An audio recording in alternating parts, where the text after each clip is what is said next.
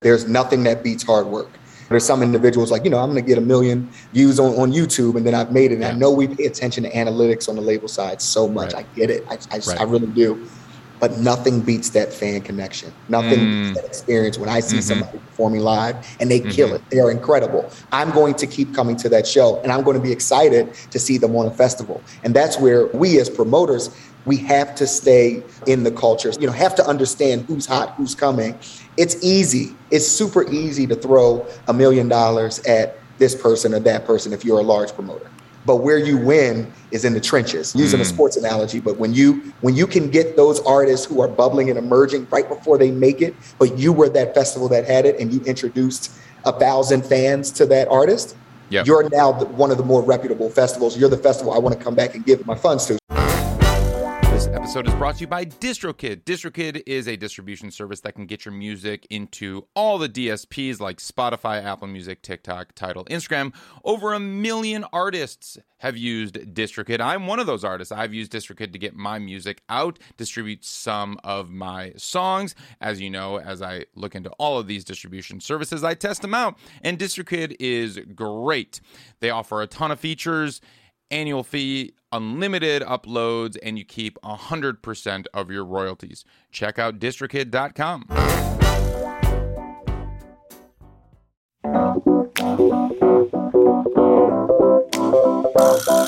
What's going on? Welcome to the New Music Business. I'm your host, Ari Herstand, author of How to Make It in the New Music Business, the book, third edition coming very soon.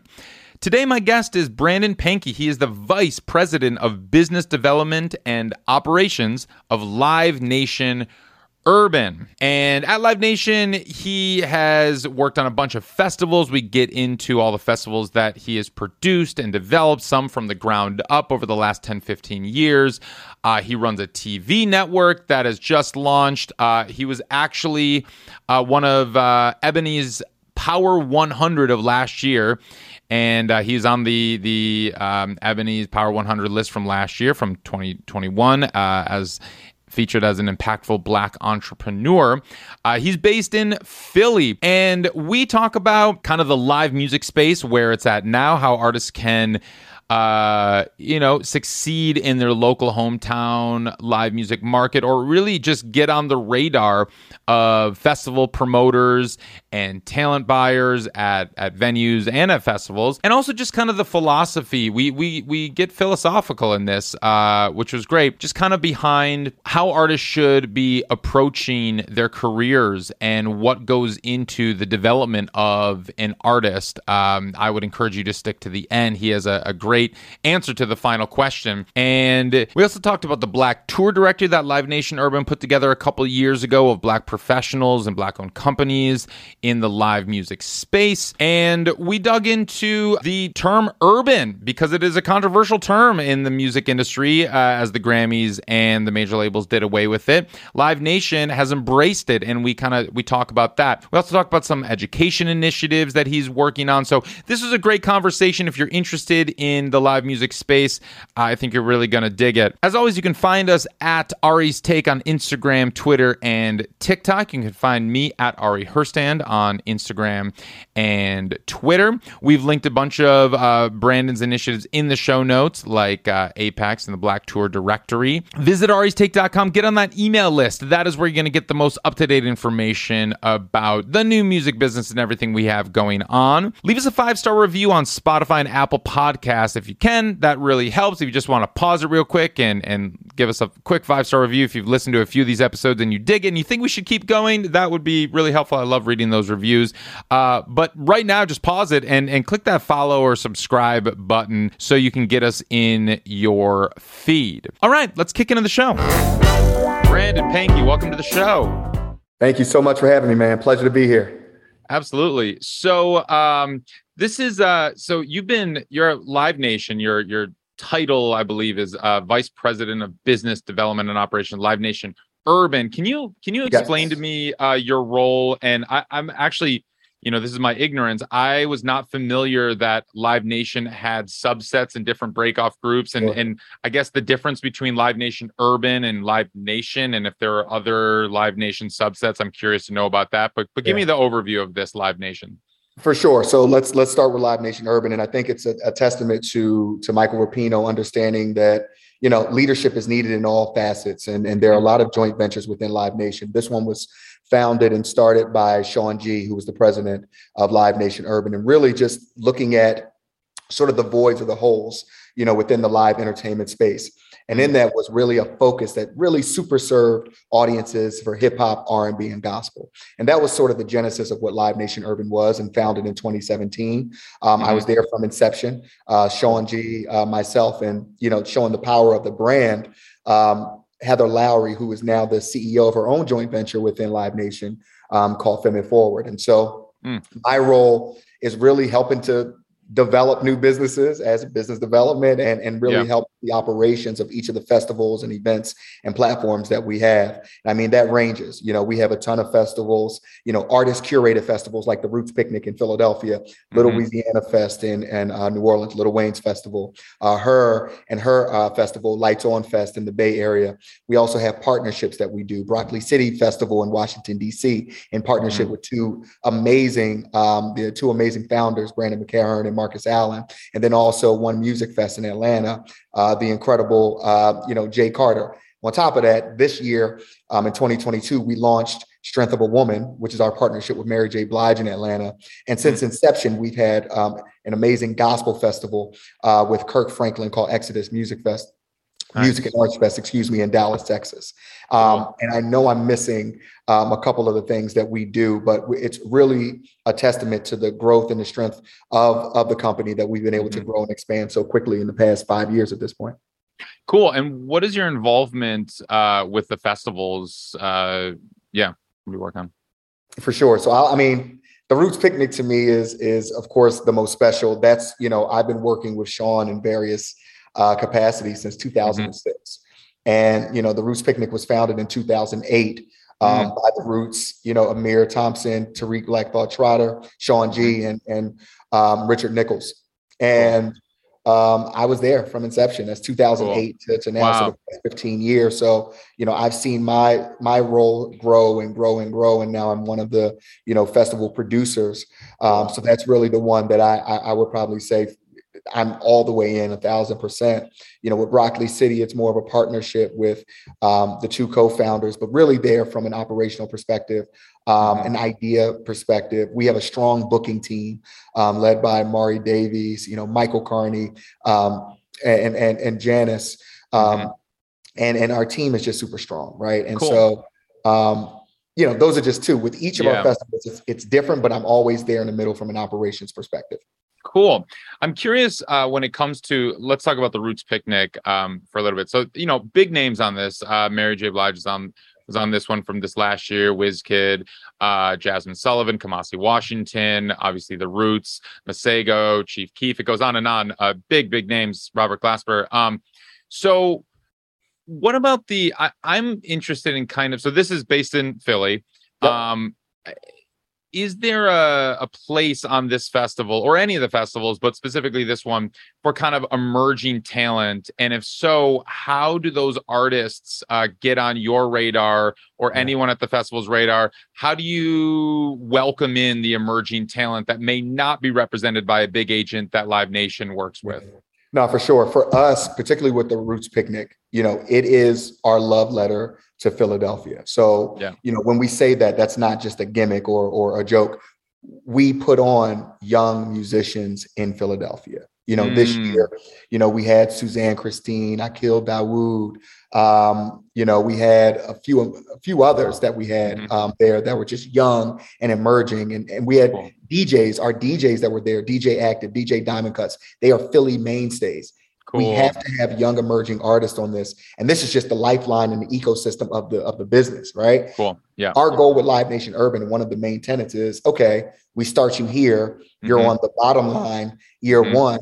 As we continue to help and develop your career, you're now in that middle byline. You know, yep. year five, year seven, you're one of our headliners. Mm. And you mm. know, an example of that is Ari Lennox, who yeah. you know was you know someone that we started with younger in her career, and now she was uh, one of the headliners at Broccoli City this year. And so that's cool. sort of the vision. And we mm-hmm. always, myself, I live in Philadelphia. Yeah. Um, you know, I'm going to shows, I'm checking out who's hot. I'm getting recommendations from those, you know, I'm not the youngest anymore. So I'm getting recommendations from those who are, who are out um, and a part of culture. And we all do sure. that, you know, respectively. So it, mm-hmm. we, we could not survive as a company. We could not say we represent culture if we yeah. didn't tap in and, and support emerging artists. So if there are these emerging artists specifically in Philly uh, that are listening to this right now and they're like, man, I want to get on Brandon's radar. Yeah. I want to yeah. be that line one on next year's uh, Root City. Yep. How, what what is your recommendation specifically to these artists on what they should be doing? They should be working they should be hustling. They should be getting to know all of the, the local promoters, all of the local booking agents in their city, because it's always important, you know, particularly in this culture, in this climate. It's funny. I just had another panel discussion today, um, and we were talking about, you know, sort of where the album is in 2022. And, you know, if you're on TikTok, and you're listening, looking at a dance, you you may know the song and it's popular, but you don't know who the artist is. Right. And so it really is about artist development and where you get your core audience and your fan base is always, always, always going to be through live. So I would mm. always, you know, in Philadelphia, reach out to the TLA, which is a thousand capacity venue, reach out to the Foundry, which is 500 capacity, mm-hmm. and try to get on. Be an opener for some of these yep. other acts. You know, there's something called consignment, where you know, if I'm an opening artist, you'll give me 100 tickets. Sell yep. these tickets and if you can sell out 100 tickets through consignment as a local promoter, I'm like, wait a minute, is this somebody I should have opening up for the next show and the next show? And then mm-hmm. now you're on the radar of a Live Nation, of an AEG or another mm-hmm. promoter. Mm-hmm. And now, you know, you can slowly start to matriculate in and be in some more in those rooms and, and start to build your core fan base. That's cool. the way for me from a live perspective. Work, yeah. work, yes. make sure that you're, you know, you're, you're doing everything you need to do in your power to succeed. Yeah. That that's really refreshing. Um, or reach out to Brooklyn Bowl. Paul Bacher was on the show here. He's the talent buyer at the Brooklyn Bowl, Philly and, and Brooklyn. Um, we just had him a couple weeks ago on the show. Um, so uh, it's really refreshing to hear that live is important. Um, obviously, you're a little biased but you work in the live space but it's it is refreshing and i do hear that from managers and from uh label execs and label A&R it's even though the industry is so obsessed with TikTok right now and everything that everyone's talking about is TikTok, it's, you know, like you said, a lot of the kids might know the song, they don't know the artist. And that seemingly, that fame is fleeting. And you could be, you know, flash in the pan moment. And then even if they might come check you out live, and if you can't bring it live, then you're going to lose that audience before you even get them. And so, kind of the thing, you know, luck is merely when preparation meets opportunity. Mm-hmm. And so, grinding it out live, like you said, then when it gets to the point where maybe you do get uh, some some bubbling up online and people want to come check it out or maybe brandon happens to be in the in the room for your show but you've played 100 shows before that and you know how to bring it live you know how to work a room and then that opportunity presents itself and then you can bring it yeah, I think you said it. There's nothing that beats hard work. Um, there's not I, literally in this industry, and I know you see, you know, there's some individuals like, you know, I'm going to get a million views on, on YouTube, and then I've made it. And yeah. I know we pay attention to analytics on the label side so much. Right. I get it. I, I, right. I really do but nothing beats that fan connection. Nothing mm. beats that experience when I see mm-hmm. somebody performing live and they mm-hmm. kill it. They're incredible. I'm going to keep coming to that show and I'm going to be excited to see them on a festival. And that's where, you know, we as promoters, we have to stay, you know, in the culture, stay under, you know, have to understand who's hot, who's coming.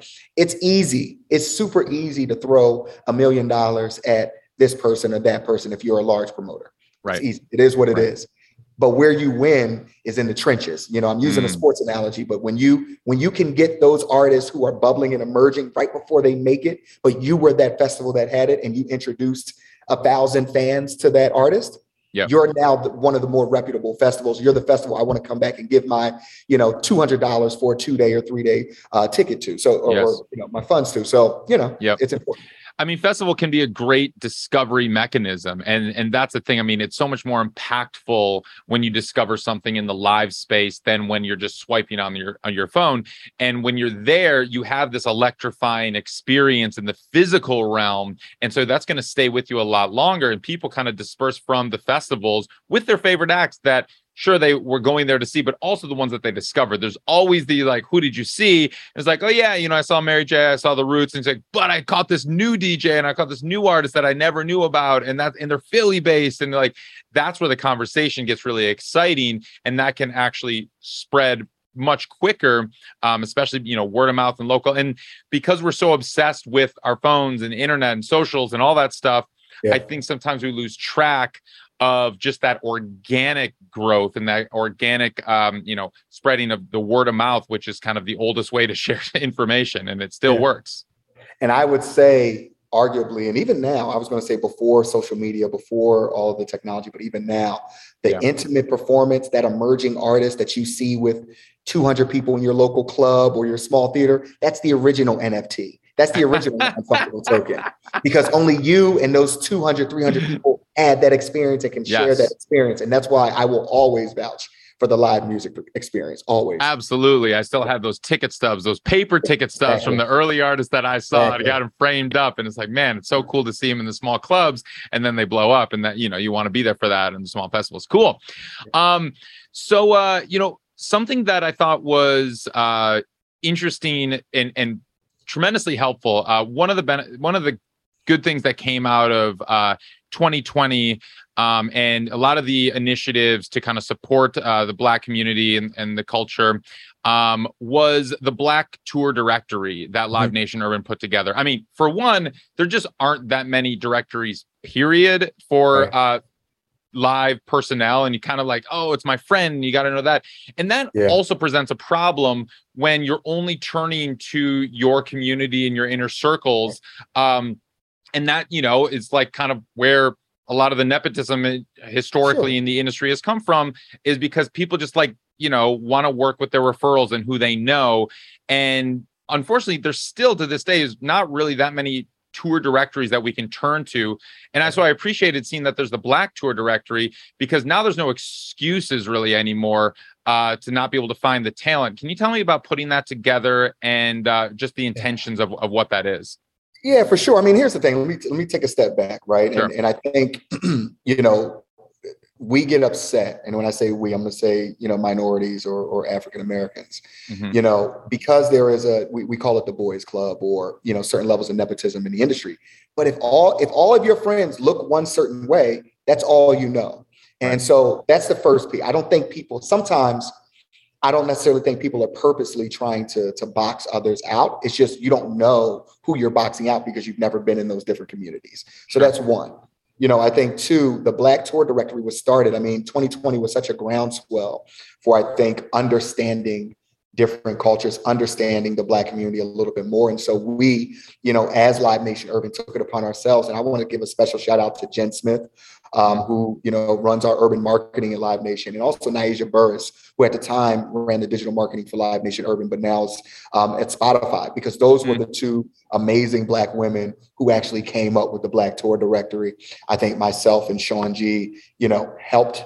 Um, but but those were the two that spearheaded this, that took it to where it needed to be. And so I'm going to make sure that they give, you know, I give all of the the kudos to what they did, and it's important. I mean, yeah, there are so many you know, you know, and I'm giving, you know, production jobs, audio engineers and carpenters mm-hmm. and production managers and tour managers that mm-hmm. we know within our circle. But guess what? Their skills can carry over for any genre, whether that's hip hop, R&B, whether that's country, whether that's rock.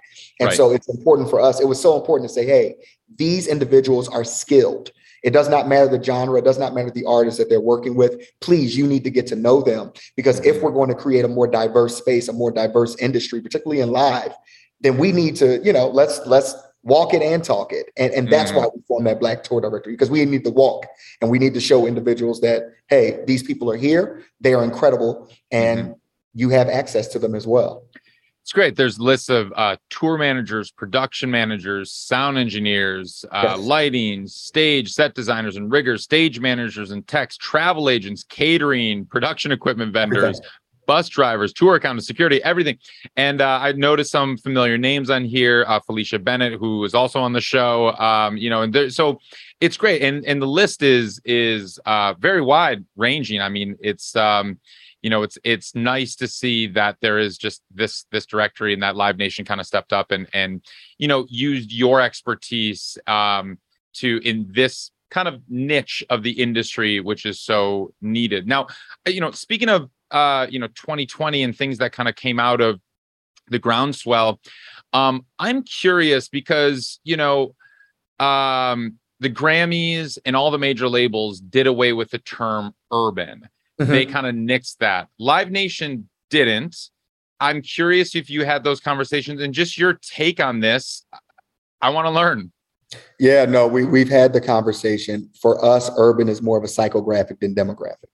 Um, you know, when you say urban, you're talking about urban communities. We're not. We're, we're talking about individuals that live that are part of what I want to call it the urban diaspora, which is not mm. just black. It's not just brown. You know, if you are in New York and you are in Brooklyn, you are a part of an urban community. Mm. We are reaching out. We are supporting and developing Black artists for multicultural communities. And so mm. that's why the word urban is so important on our end.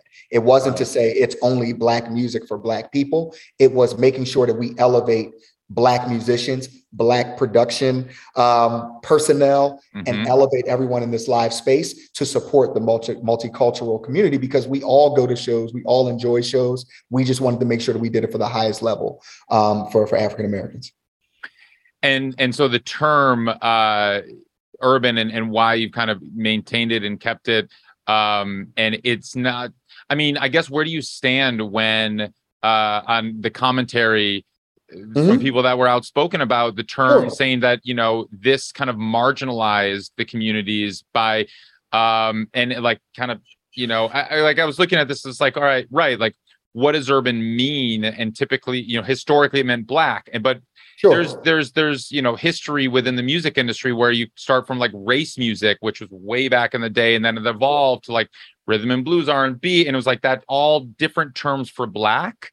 And I'm you know, and that then evolved into urban, which was like seemingly what that was, and it didn't, you know, it kind of kept it on the sidelines. Um, mm-hmm. But what you're saying is that you're you're developing the uh, the the talent, the black talent for the multicultural community for the urban landscape, or break it down a little bit more for me. Yeah, no, for sure. I mean, again, it's it's it's supporting black culture for mm-hmm. multicultural audiences. And so here's the thing, and I'll be honest with you. Um, I can actually understand why individuals or why organizations are upset with the term. Like I mm. personally, I understand it. Sure. I think ultimately, Live Nation Urban all of these other organizations are all working toward the same goal. At the end of the day, we can redefine what any word means if it means that we are creating successful Black mm. executives, successful Black musicians in this industry. We can argue about a word. Let's make sure we're all on the same page when it comes to the end result. And that's what we're all working toward. That's great. That's really, really well put. Um, cool. Uh, I'm curious about. Uh, I mean, we're obviously very big uh, at Ari's Take about education. You know, our, our whole mission is about uh, educating uh, the next generation and this generation, and just providing tools and resources and knowledge because that's that is a way to empower artists um, and and any individual in the industry. If you can empower them with knowledge, they you empower them.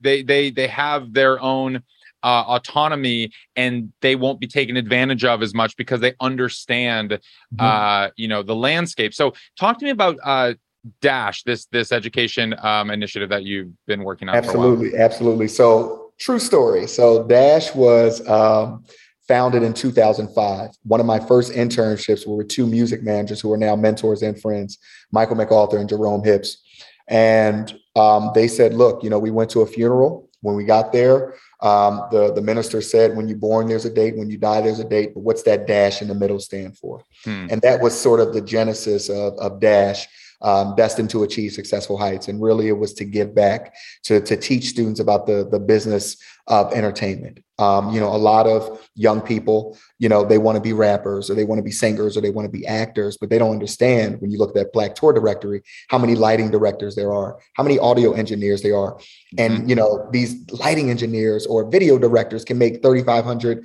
four thousand dollars a week on you know a major artist tour and make a, a really great living working on successful tours throughout the the year. Yeah, that's what the, the the the emphasis and the genesis of Dash was. I actually thought I was only going to work with Sean for one year. Um, I th- you know we had applied to the Bill and Melinda Gates Foundation received a planning grant to start a high school in Philadelphia. So mm-hmm. I thought I was going to be the youngest CEO of a school ever and, you know, go live my life as an educator because I, I care just as much about education, if not more, than I do about the actual music um, industry space that I'm in. And so, you know, it's been something that we've done for years. Um, mm-hmm. And, you know, at this point, it's Jesus, it, it has been for about 17 years. Yeah. And we're in schools and, you know, in Philadelphia and Baltimore and just really mm-hmm. teaching young people, giving them internship opportunities cool. and, and really helping them grow and thrive in the, in the industry behind the scenes.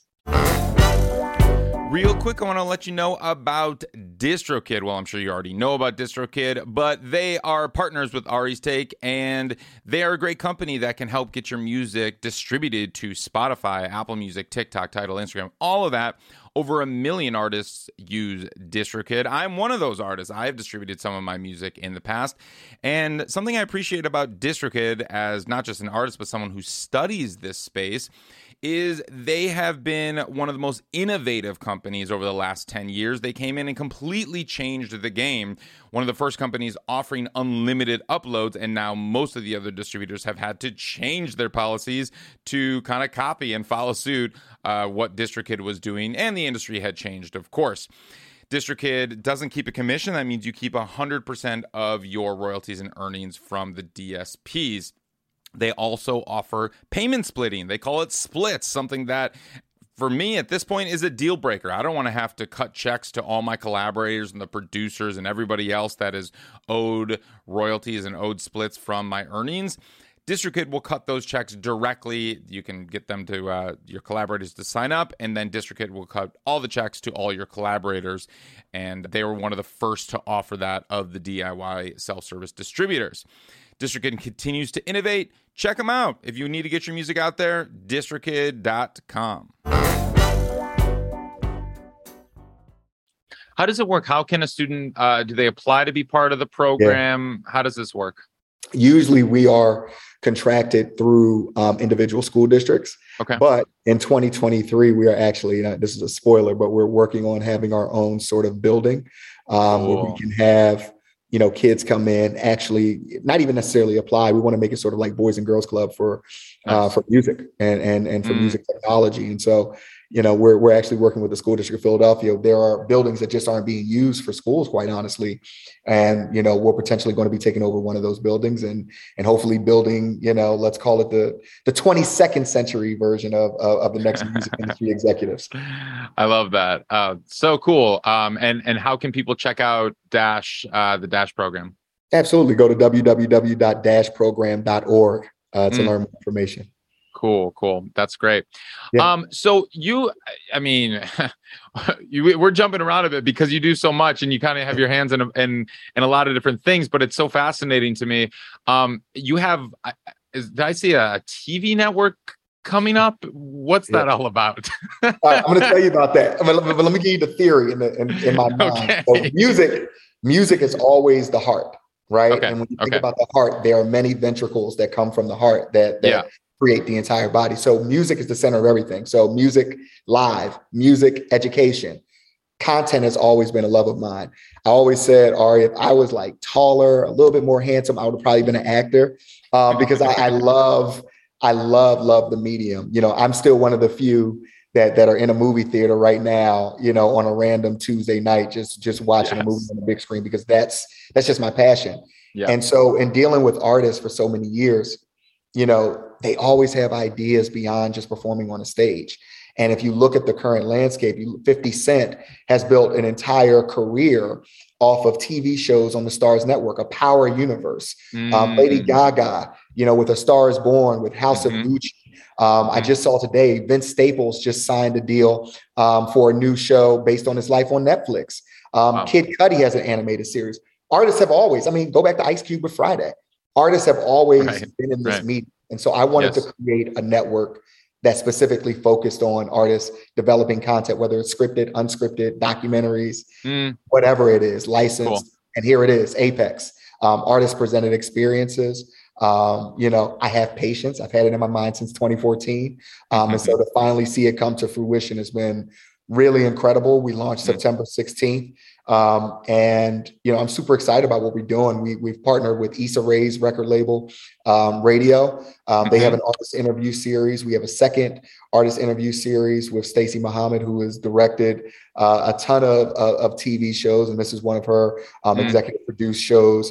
Um, I have documentaries. I partnered with Mercury Studios, which is an arm of Universal Music Group. So documentaries ranging from Amy Winehouse to Tupac to Duran Duran. Cool. You know, just to show yeah. the the breadth and depth of music. We have a scripted comedy series. There's a bunch that we have that, you know, yeah. I don't to get into, but just know that it is something that is absolutely a passion of mine. And I'm super excited about what this next era uh, will be.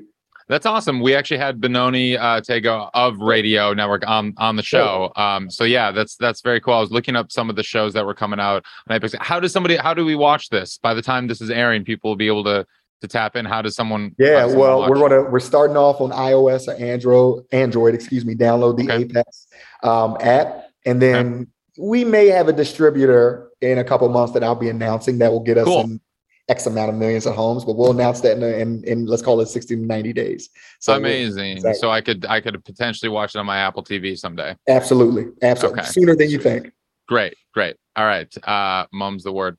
Uh but nice. Sweet. So um I want to kind of take it back to the emerging indie artist. That's that's kind of, you know, the foundation of our industry. Um and and you know, a lot of the people listening to this right now are uh indie artists, are emerging artists, um or or managers. Now, when it comes to the um, you know, now that things are open back up, opening, open back up, you know, fewer tours are being canceled here and there. I'm curious from the promoter's perspective because Live Nation, for those who are not familiar, Live Nation is one of the, if not the largest promoter. It's largest. the largest, right? Okay, the largest promoter running and and essentially, you know, owning and operating music venues and festivals uh, around the country, around the world, and uh, you know, but each well, first off, let's let's zoom out a little bit.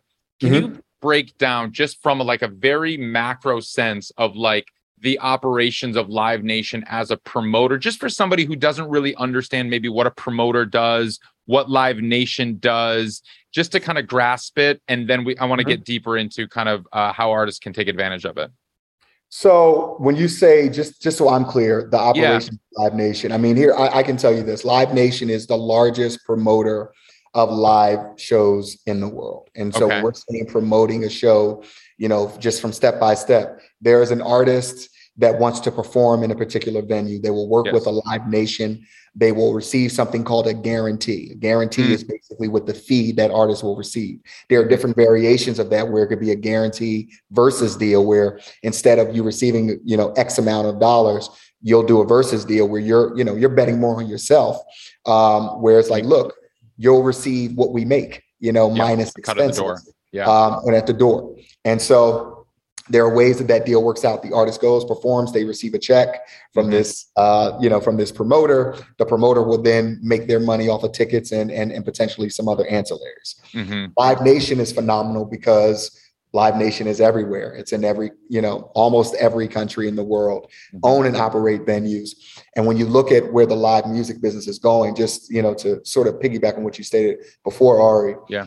You know, the music, the live ticketing business is larger than it has ever been. You know, mm. really bounced back since COVID, since 2020 and 2021. 2022, we're selling tickets at a higher rate on a per quarter basis than we did in 2019. And 2019 wow. was the largest uh, year ever. So now wow. 2022 is on track to be the largest year ever um, mm. for Live Nation and for live events. So we're all the way back. You know, yeah. if you are an artist, that's why I, I go back to what we talked about earlier. It's so important to, you know, try to you know build relationships with those local bookers and those local promoters yeah. because there's probably a festival in every major market now and mm-hmm. as you start building your name up in some of these smaller venues there's absolutely an opportunity to be on one of the you know quote unquote smaller stages or second or third stage of fill in the blank festival in that particular market to start out with Yeah. Yeah. And that's, I mean, that's a great tip because it's kind of like, you know, somebody could get super strategic about it and say, all right, what is the smallest Live Nation venue in my city? All right, I'm going to go play that. And then they rent, you know, and then uh, you kind of work your way up. You get known by those uh, Live Nation talent buyers for that venue. Because yes. just to break it yes. down a little bit further, um, you know, some of my friends are talent buyers at uh, venues here in LA, uh, Live Nation venues. And, you know, they have a Live Nation email. They're technically an employee of Live Nation, even though they might work at the Echo, for instance, or whatever, right. you know, a, a 350 cap venue, but they have those venues all over the country.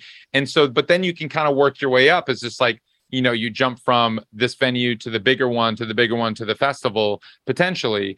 Um, so for those artists that, you know, um, might be uh, wanting to kind of break in or let's say they want to book a tour uh, let's say they can draw 400 people in their hometown market um, you know what would you advise an artist when you think they're ready to tour or how to go about it is step one like get a booking agent or or what do you what do you recommend yeah, I mean, for me, one, I mean, it depends. It really depends on how savvy that artist is, and or if the artist has a manager. So let's start there. Does the artist have a manager who has some you know, abilities, or even I don't want or relationships. You don't even necessarily have to have all the relationships if you have a bit of savvy as a manager and you can understand who you need to reach out to and stay consistent with reaching out because nine times out of ten, the people you're reaching out to will not answer on the first time, maybe not even the second time. There are those that quit and there are those that keep going and keep persisting. And I think it's important to do that in this industry because there are so many artists that are trying to break through. How do you separate yourself from the clutter? Separate yourself, excuse me, from the clutter. Nice. So that's the first thing. Do you have a manager? If you do, and you're able to have a booking agent, the booking agent is still very important, particularly for emerging artists. Mm. I would argue and this is where I hope none of my booking agent friends are watching this or listening to this, but if they are, I'll deal with it the booking agent is not as important when you're Beyonce, when you're Madonna, when you're U2, because you can mm-hmm. negotiate your own deals. You can, you know, at that point, the we need you as a promoter, you know, to perform sure. at, in our arenas or stadiums at yes. that level. We don't necessarily need a booking agent, but where that booking agent is going to win is if you are emerging or if you're a mid-tier or an artist that really doesn't understand what it means to route a tour. Mm. What are those venue mm. relationships? Because the bookers the booking agents have that relationship with mm-hmm. the bookers, with the Live mm-hmm. Nation, with the other uh, sort of promoters um, in the world. So that's two manager, mm-hmm. booking agent. But then as an artist, mm-hmm. you have to want to show up. And what I mean by that is not just the performance, it's rehearsing, it's making sure that you're prepared to have a good show, it's making mm. sure that you have great show elements in place. You know, I, you know, I, there are some artists that get on stage in particular genres and they just perform, you know, they get up with with a microphone and they just do their song. There's nothing to it. There's nothing that makes me want to. Why am I listening to this and not just picking up my phone and listening to you on mm. Spotify? How do you make that live experience very important and significant? And I mm. think that's on the artist. And if they, you know, if they get into the point, gotten to the point where they have a creative manager, great. But really, that creativity from the artist has to shine through, and building a strong team around that artist you mentioned it as maybe just a throwaway term, but you said live experience. And I think yes. the second word, the experience, is so crucial that I don't think we talk about enough. And I don't think artists think about enough is you mm. are creating an experience and you're creating an experience and and what do you want that experience to be? Because you're essentially performing from the moment you walk in the venue whether you like it or not. And all eyes are on you if you're the artist. And then from the moment you step on stage to the moment you step off stage that's your show. What are you mm-hmm. doing in between the songs? What are you doing when the intro's going? What are you doing you know at the end that if you haven't worked out that entire set from the moment you step on to step off you're dropping the ball. And we've yeah. seen artists that, you know, and these are some of the greener ones that it takes some time to learn that, where, you know, they might sing great or they might rap great or they might they might be good at the song.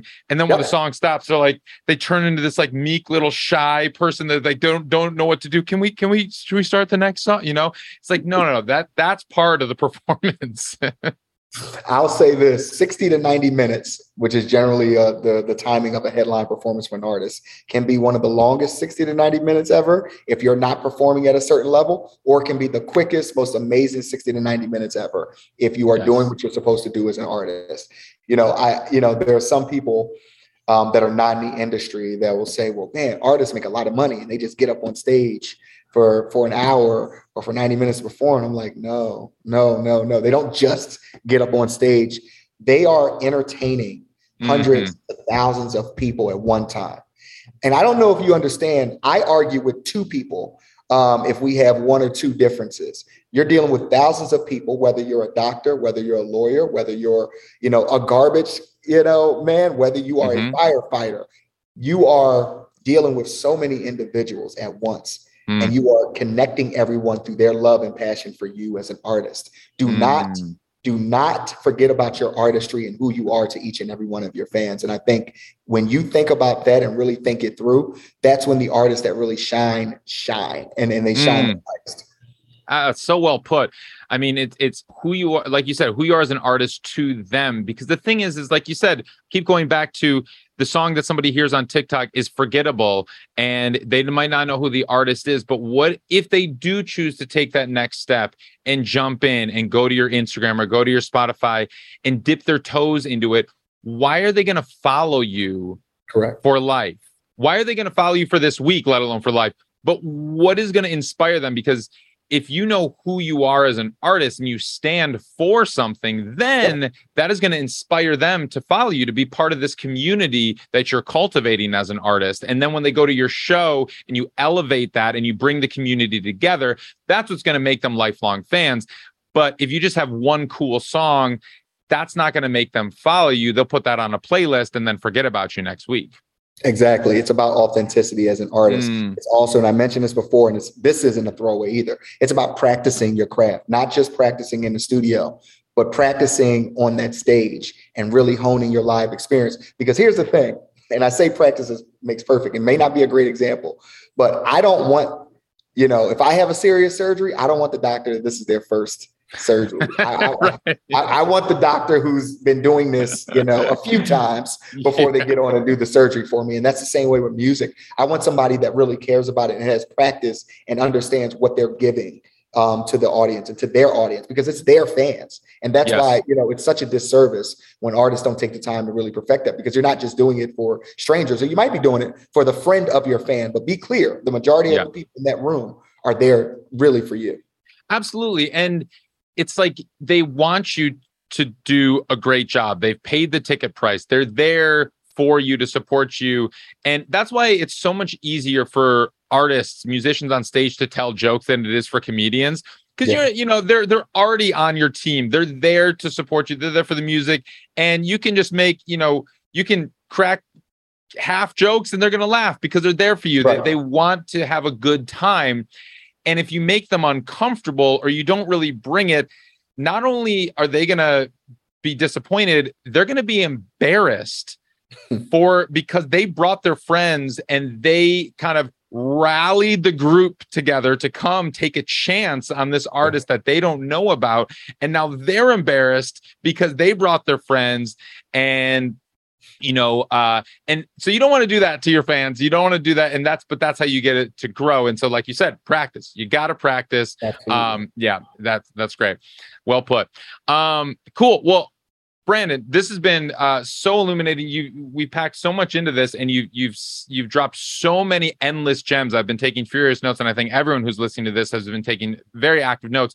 Um, I have one final question that I ask sure. everyone who comes on the show, and that is what does it mean to you to make it in the new music business?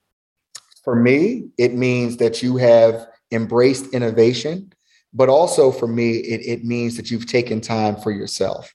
Mm. And, and what I mean by that is, I think that the work we do um, it's always 24 seven. I, I, you know, I say we're on call like a doctor. I've used the doctor analogy twice, but we're on call like a doctor, sometimes without the salary.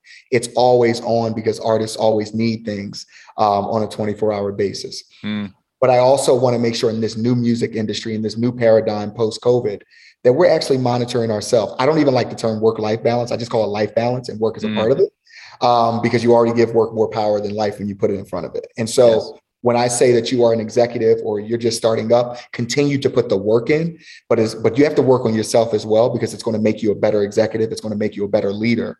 Um, to, to embrace everything that's coming and, and make sure that you embrace the innovation that's here um, because it's not going anywhere. We have we didn't even get into NFTs and blockchain and AI and VR and AR, but all of these technologies are going to enhance everything that we're building in the industry and enhance the artist and the fan experience. Um, and I'm excited about that as well. So the consumer experience and your own life experience and making sure that they come together in a beautiful, organic way.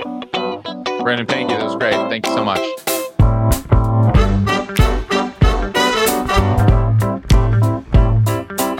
Today's episode was edited by Maxton Hunter, theme music by Brass Roots District, and produced by all the great people at Ari's Take. This episode is brought to you by DistroKid. DistroKid is a distribution service that can get your music into all the DSPs like Spotify, Apple Music, TikTok, Tidal, Instagram. Over a million artists have used DistroKid. I'm one of those artists. I've used DistroKid to get my music out, distribute some of my songs. As you know, as I look into all of these distribution services, I test them out. And DistroKid is great. They offer a ton of features annual fee, unlimited uploads, and you keep 100% of your royalties. Check out distrokid.com.